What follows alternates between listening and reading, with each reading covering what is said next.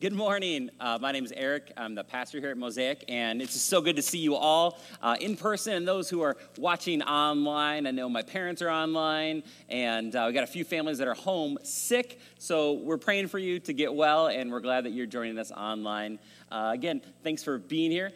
Uh, I'm doing something a little different today, so I've never preached from a table, so this is my first time doing that. Um, but yeah, this is kind of what we wanted to dive into today. Uh, six years ago, I lost fifty pounds, and then uh, we added two more kids to our family, we planted a church, and I turned forty, and I found all those fifty pounds that I lost. Uh, they came back.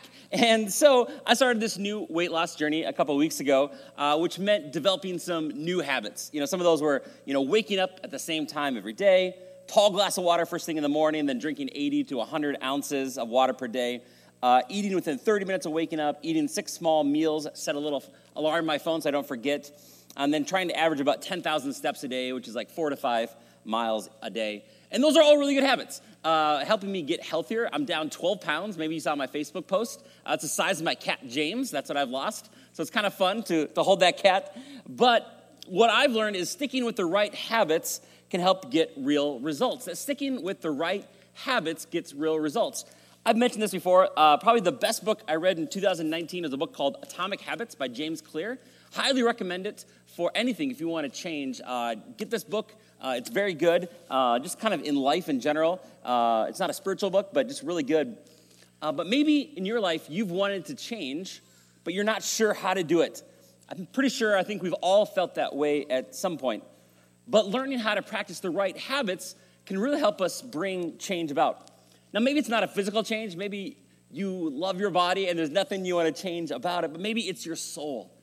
Maybe it's your soul that just feels like it needs some attention, that uh, just some change. I don't know about you, but I talked to so many people that, you know, these last six months of pandemic and quarantine, people have told me, you know, it feels like my relationship with God's taking a back seat. Uh, a number of you I know I've talked to that, like, your business is just blowing up and you are so, so busy that you don't have really time for anything else other than work. And so maybe today you're just feeling like, ah, you know what, my soul just needs a little bit of attention. And just like there are physical habits that can help us get healthy, there's also some spiritual habits that are good for our soul. And that's what we're going to spend these next six weeks about. I actually teased this out, um, I think it was in February. Uh, we went through the book of Colossians, uh, and I was mentioning how I was just trying to figure out uh, what are some a good acronym for uh, the spiritual habits, and we came up with this uh, H A B I T S habits. So uh, hanging out with other believers, active in your church, Bible engagement, investing financially in God's kingdom, talking with God, and sharing your story. That's kind of our roadmap for these next six, six weeks. We're going to talk about that. And then um, also, I really want to encourage you to uh, join with us uh, in the middle of our week for Mosaic Midweek. That's like a, a middle of the week teaching that I, I'm recording in my office. Maybe we'll throw a worship song in there. We're uploading it to YouTube earlier in the week so small groups can watch that and discuss it. Or we're also going live with that on uh, Wednesday nights at seven p.m., Facebook Live. You can just say hi. Love to just, it's kind of a, a midweek to check in. Maybe you're not in a small group, and that's totally fine. But it's an opportunity just to say, hey, I'm here, to see others, or others to kind of see you. And um, uh, again, enjoy those teachings. And for this next season, we are on those Mosaic midweek teachings, kind of going through the spiritual practices. Last week, I talked about the spiritual practice of silence and solitude, and just how uh, so often we see Jesus, he, he would go into the desert place, the wilderness, the quiet place, to be alone with his Father. Uh, he'd do a lot of ministry, then he'd go in the, in the mornings, or he'd send his disciples on ahead on the boat, and then he'd join them later. And as apprentices of Jesus, if we want to be following in the footsteps of Jesus, uh, we want to practice what he did. And so silence and solitude is one of those things, and I kind of kicked that off last week. You can watch that uh, on our YouTube channel if you want to catch that later. But this month as well, I'll be going through just different spiritual practices, and we've said how, you know, our goal as apprentices of Jesus is we want to be with Jesus. In John fifteen, it says, you know, just like uh, to abide in Jesus, that we need to be plugged into the vine. Jesus is our vine, we're the branches, and we need to be plugged in to be with him if we're going to have life and vitality. But then we want to become like Jesus, and some of the ways we do that is not just through head knowledge, but by doing the things that Jesus did. And so we, we, we've talked about how those practices are like the trellis that a vine can grow around. It really gives structure to our lives. And, and so that's these habits, these practices of, of practicing Sabbath, uh, silence, and, and um, solitude, the practice of, of prayer, of getting into God's scriptures first thing in the morning before we go on to, you know, our, um, our, our social media apps or anything like that. And so, again, during the midweek, I want you to join with us along that. Uh, before we dive into our text, if you have your Bibles, you can turn to Mark three, and, and um, you can do that while I'm gonna, just going to pray for us this morning. God, thank you that you are here in this place. Thank you for those who are, are joining us online or going to watch later. God, I pray that you would just step into my body. You would speak through my mouth. Your mind would be in my mind. And Jesus, just that all who are here this morning, who are going to watch later, God, they receive from you what they need. God, that they would release those things to you that they need to let go of. Uh, anxiety, worry, depression, stress, fear, shame. And Jesus, we just accept your free gift of grace and love and joy and peace. Be with us now as we just dive into your word. In your name we pray. Amen. If you have your Bibles, I'd love to have you join with me on Mark three. Scriptures will be behind me as well. Uh, Mark three, verse thirty-one through thirty-five. And his mother and his brothers came. This is speaking about Jesus. And standing outside, they sent to him and called to him. And a crowd was sitting around him, and they said to him, "Your mother and brothers are outside seeking you." And he answered them, "Who are my mother and my brothers?" And looking around at those who sat around him, he said, "Here are my mother and my brothers. For whoever does the will of God, he is my brother and sister and mother." When Jesus speaks about the kind of community that he's building, the language he uses often is the language of family. When Jesus prayed, he prayed to God, his Father. When he referred to his apprentices, he said that they were his brothers and sisters. Jesus likened his community to a family. And at first this sounds kind of nice and sentimental, but this is actually one of Jesus' most radical ideas, one that got him killed. It was radical in the first century, and it's just as radical here in the twenty-first century. And then the New Testament authors, uh, Paul and James and, and the rest, pick up where Jesus leaves off and run with this language. In fact, the most common term used in the New Testament to describe followers of Jesus is the Greek term Adelphoi, and which is translated as brothers and sisters or siblings. It's used three hundred forty-two times in the New Testament. Uh, beats out every other term used to describe the followers of Jesus. This term, Adelphoi, siblings, brothers and sisters in Christ. So apparently, when we talk about what does it mean to belong to Jesus, one of the primary things is that it means to belong to the family of God. Now, here's the important thing to realize, and unfortunately, it's so easy for us to miss, because we live in a different culture and context, is that when Jesus says his followers are like a family, he doesn't mean the modern American family. And I know that because, uh, it's hard to believe, but two thousand years ago, the modern American family didn't exist. Uh, America didn't exist. So that's not what Jesus was referring to. In the context that Jesus was teaching, he was speaking to those who came from ancient Mediterranean families. And their concept of family was much different than our concept of what we have today. All right, so real quick, kids, just hang on with me, adults too. We're going to do a quick data dive, a little cultural anthropology, and then we'll kind of wrap things up. But perhaps the most significant difference between our concept of family and those in Jesus' day is that the ancient Mediterranean concept of family was what's called a strong group society. It's called a strong group society. The gist of it is that when the Mediterranean uh, person thought about themselves, they thought about themselves primarily as part of a larger group. They didn't have such an individualistic mindset that we have here in Western twenty-first century America. Here's how uh, biblical scholar Bruce Malina describes a strong group society, just to help you kind of get a grasp of what this meant exactly.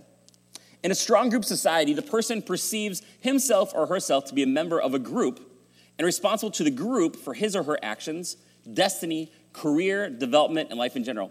The individual person is embedded in the group and is free to do what he or she feels is right and necessary, only if in accord with group norms and only if the action is in the group's best interest. The group has their priority over the individual member. Uh, Bruce Malina, New Testament scholar there. Uh, even today, we have some strong group societies. uh, here in our world. Examples of those might be uh, Korean culture, uh, a lot of African cultures, um, some Middle Eastern cultures, where the group is elevated above the individual. Uh, but here in America, we have just very much the individual-based society. You know, even in the opening preamble of the Declaration of Independence, it's like, what are we all about? Life, liberty, pursuit of happiness. Like, you know, as long as my happiness doesn't impede and hurt you, do that thing. Like, you know, liberty, freedom, do whatever I want to do. That is a high value in our culture. Uh, nerd alert, uh, I'm a fan of sci-fi stuff, and I was thinking about Star Trek.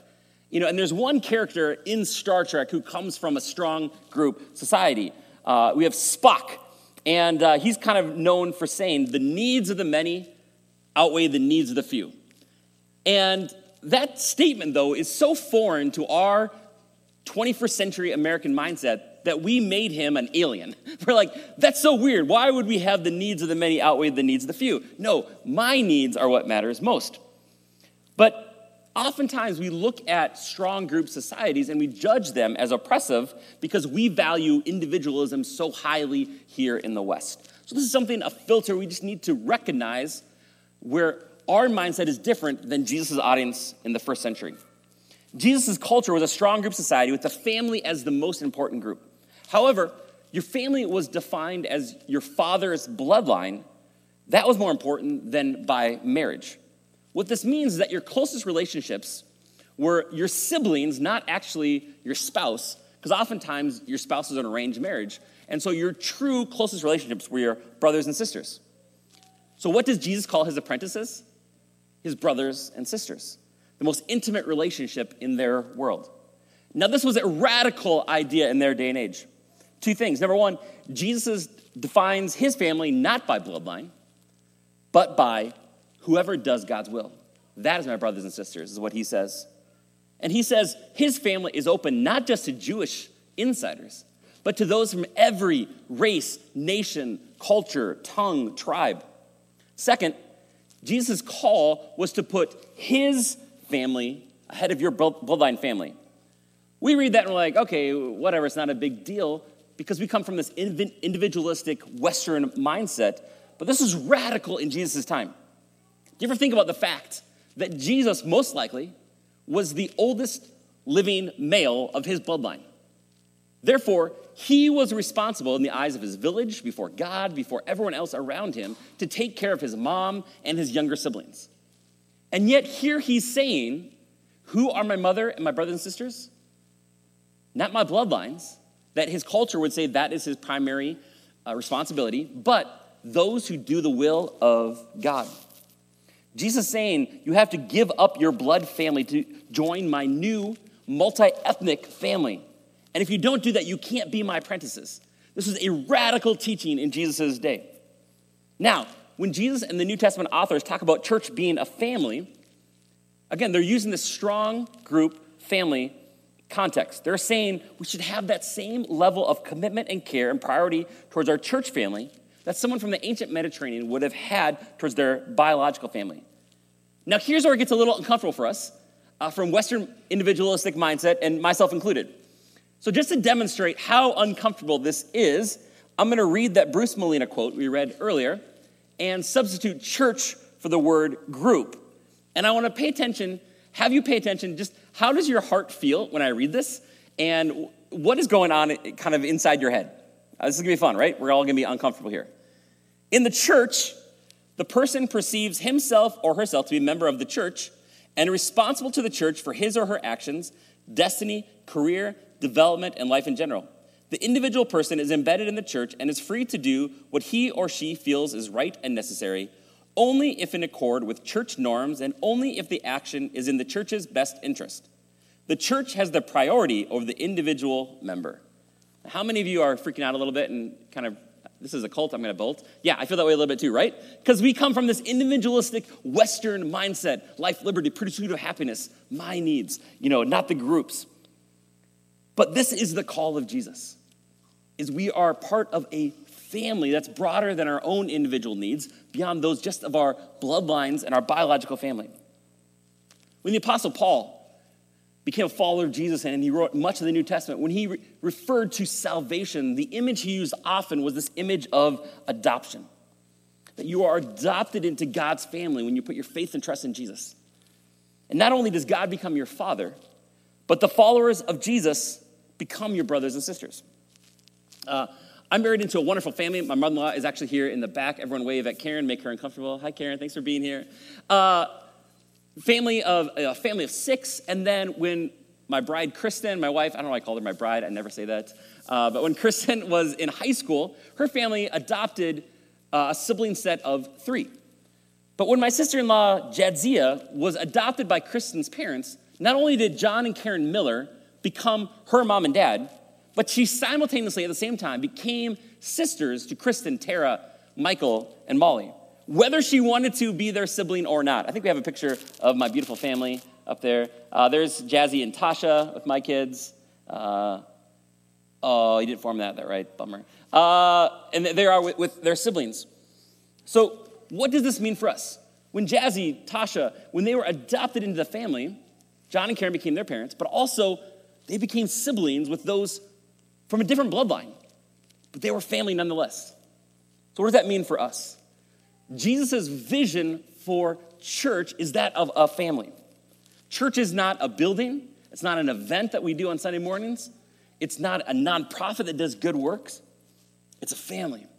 It's coming together to be adopted together into God's family. He is our Father, and you, y'all, are brothers and sisters, Adelphoi, siblings in Christ. What does it mean to be a family together? Well, eating together is central to what it means to be a family. They spend time together. They hold each other accountable. They bear one another's burdens. They're faithful to each other until death. If you go through the New Testament, I was going to go through them all this morning. I decided not to, but there's fifty-nine one another commandments in the New Testament. And here's the thing about all those one another's. You can't one another each other just in rows. We have to do life with each other in order to live out these one another commandments. Jesus' vision for family simply doesn't align with our American ideals of individualism. And I know some of you are, you're feeling this kind of just pushback in your heart because maybe you've had issues and deep, deep hurts with your own family. The truth is, family is the place of our deepest hurts so often.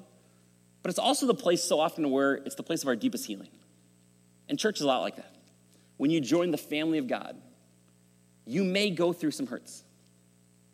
I know many of you came from previous churches and you experienced spiritual abuse or hurt and you struggled to trust. But family is also where we experience healing. Where we, we dust ourselves off and we say, okay, I'm going to forgive, I'm going to move on. And we're going to come to the table together.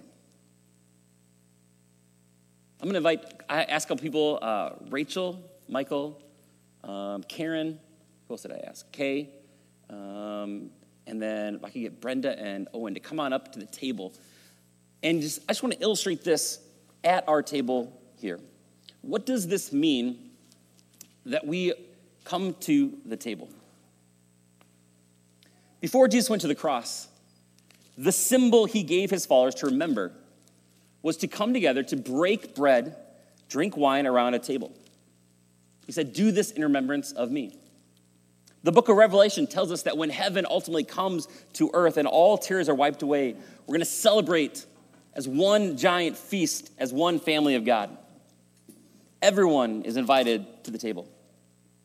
And as we practice the way of Jesus, we need partners for our journey, a community to help us along the way. Jesus invites all who follow him to be a part of this new family. The church is not a social club. It's, it's not a group of friends who look and think and act all the same, but it's a community of apprentices following the way of Jesus. We invite and say, Mike, my Adelphoi, my brother in Christ, I know you've had some hurts by the church in the past, but you are welcome at the table, and I'm so happy to call you my brother in Christ. Kay,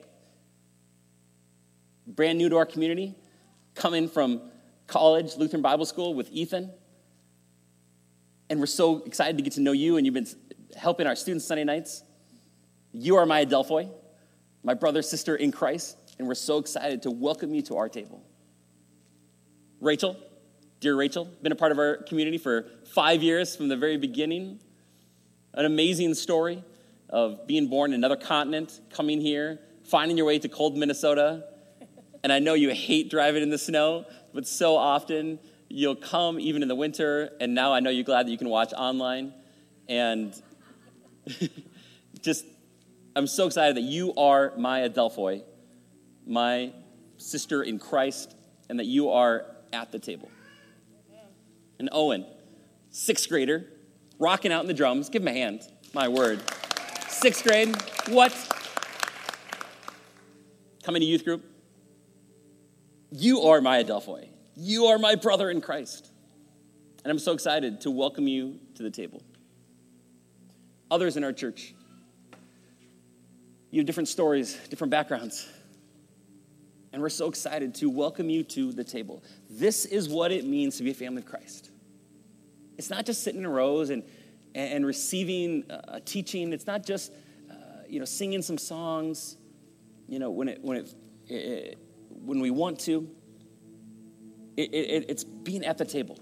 It, and something happens when we share a meal together, where strangers become neighbors and neighbors become family. And, and we get to know each other's stories.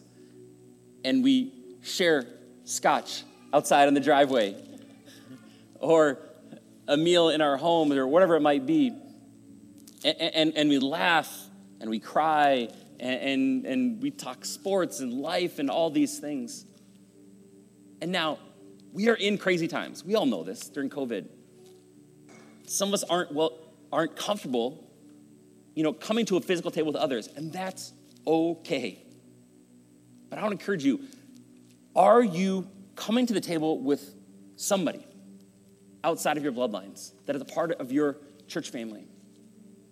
You know, I know we're all zoomed out. I'm totally zoomed out. But but maybe you're going to say, okay, you know, Friday nights we're going to set up a Zoom call. You just send out a link. And, and you're, you're going to have pizza or something, and you're just going to share your stories as you share a meal together, just, you know, online. Uh, maybe you want to choose to kind of uh, have a, a small bubble. Uh, you know, many churches are doing this, where you say, okay, you know, I'm two other families or three other families, or, you know, uh, we're going to quarantine kind of together. And, and uh, you know, so we'll be with each other and we'll share a meal. But, you know, you, you maybe still not going out to eat or, or just with anyone, but there's a, some few trusted people where you're going to come to the table. If we want to be followers of Jesus and apprentices and live like him, it's not just an individual me and Jesus thing. We are adopted into his family with those who are different, who come from different backgrounds, who may have different political views, who, you know, may cheer for the Seahawks tonight instead of the Vikings. And Mike won't hold that against me too much, right? Um... They've never beaten Russell Wilson, so we'll see what happens. Um, I know, five and oh. Um, but, but truly, I think the table is such a beautiful picture of the family of God. It's not just sitting in a row or listening to a sermon podcast, and that is what is different about just, you know, uh, virtually attending a church or something. It's, it, it, it's real life, it's gritty. You know, following Jesus is not just a spiritual thing. It's our bodies, it's minds, and souls. And so it's coming to the table together. And there's, you know, an empty seat. Because there's always room for one more at the table. We never fill up and say, that's it. You know, no one else is welcome. Just, you know, us four and no more. Uh, we're good. Because there are so many hurting people out there who feel alone, who don't feel like there's someone who cares for them. Again, our vision is to be a church that is a blessing to our community, to help people know that Mosaic is a place where they can belong at the table even before they believe. We do this ultimately so that people would believe that Jesus is Lord, because we truly believe that's the best way, that through Jesus we can experience freedom from our shame and bondage and guilt, that we can belong with others from different backgrounds. And then we help each other bring that good news. Uh, my wife, Kristen, and I, um, no one signed up for a small group this fall until like the last week. And so we decided you're not going to do a normal small group, first time in five years. But you know, we're just going to reach out to some of you families, but also some of our neighbors. And spend some more time just coming to the table with our neighbors. Maybe, again, that's where you are in this season of life. It's it's inviting some of your neighbors over to the table that you want to kind of quarantine together. Again, be safe, you know, whatever, um, you know, you're comfortable with that level. But it's ultimately, we want to be bringing that good news of Jesus to others that, hey, you can be blessed. Hey, you can find belonging. That everyone's welcome at the table. I'm going to pray, and then uh, Ethan's going to come up and introduce our kids' ministry video. Uh, and then those of you who joined us online, uh, we're going to shut off the feed. Uh, you can watch our kids' ministry video um, online on our YouTube page. Uh, our hosts are going to post a, a link for you that you can watch. It's a five-minute video about kind of who we are and your next steps. Again, thanks for joining us online. I know Stapleton's, uh, my parents, uh, Anderson's, whoever else is watching online, it's so good to see you guys this morning. Uh, let's pray. God, thank you that you, our Father, sent your Son, Jesus, not just to die on the cross for our sins, not just to teach us the way to live, but to invite us into your family. That Jesus is our big brother, that we get to now call each other brothers and sisters, even though we may come from different backgrounds, different countries, different political parties, different everything. But we can be in and family together in Christ. And I thank you for that. God, I pray that we just continue in our own hearts and as a church, just have that mindset of welcoming others to the table. That when we feel comfortable with that, that we actually would dine with others, that we would laugh, that we would share, break the bread, that we would remember your sacrifice. Thank you that all are welcome, that all are invited. In your name we pray. Amen. Thank you. Thanks, guys, so much. Uh, I'm going to invite Ethan to come on up.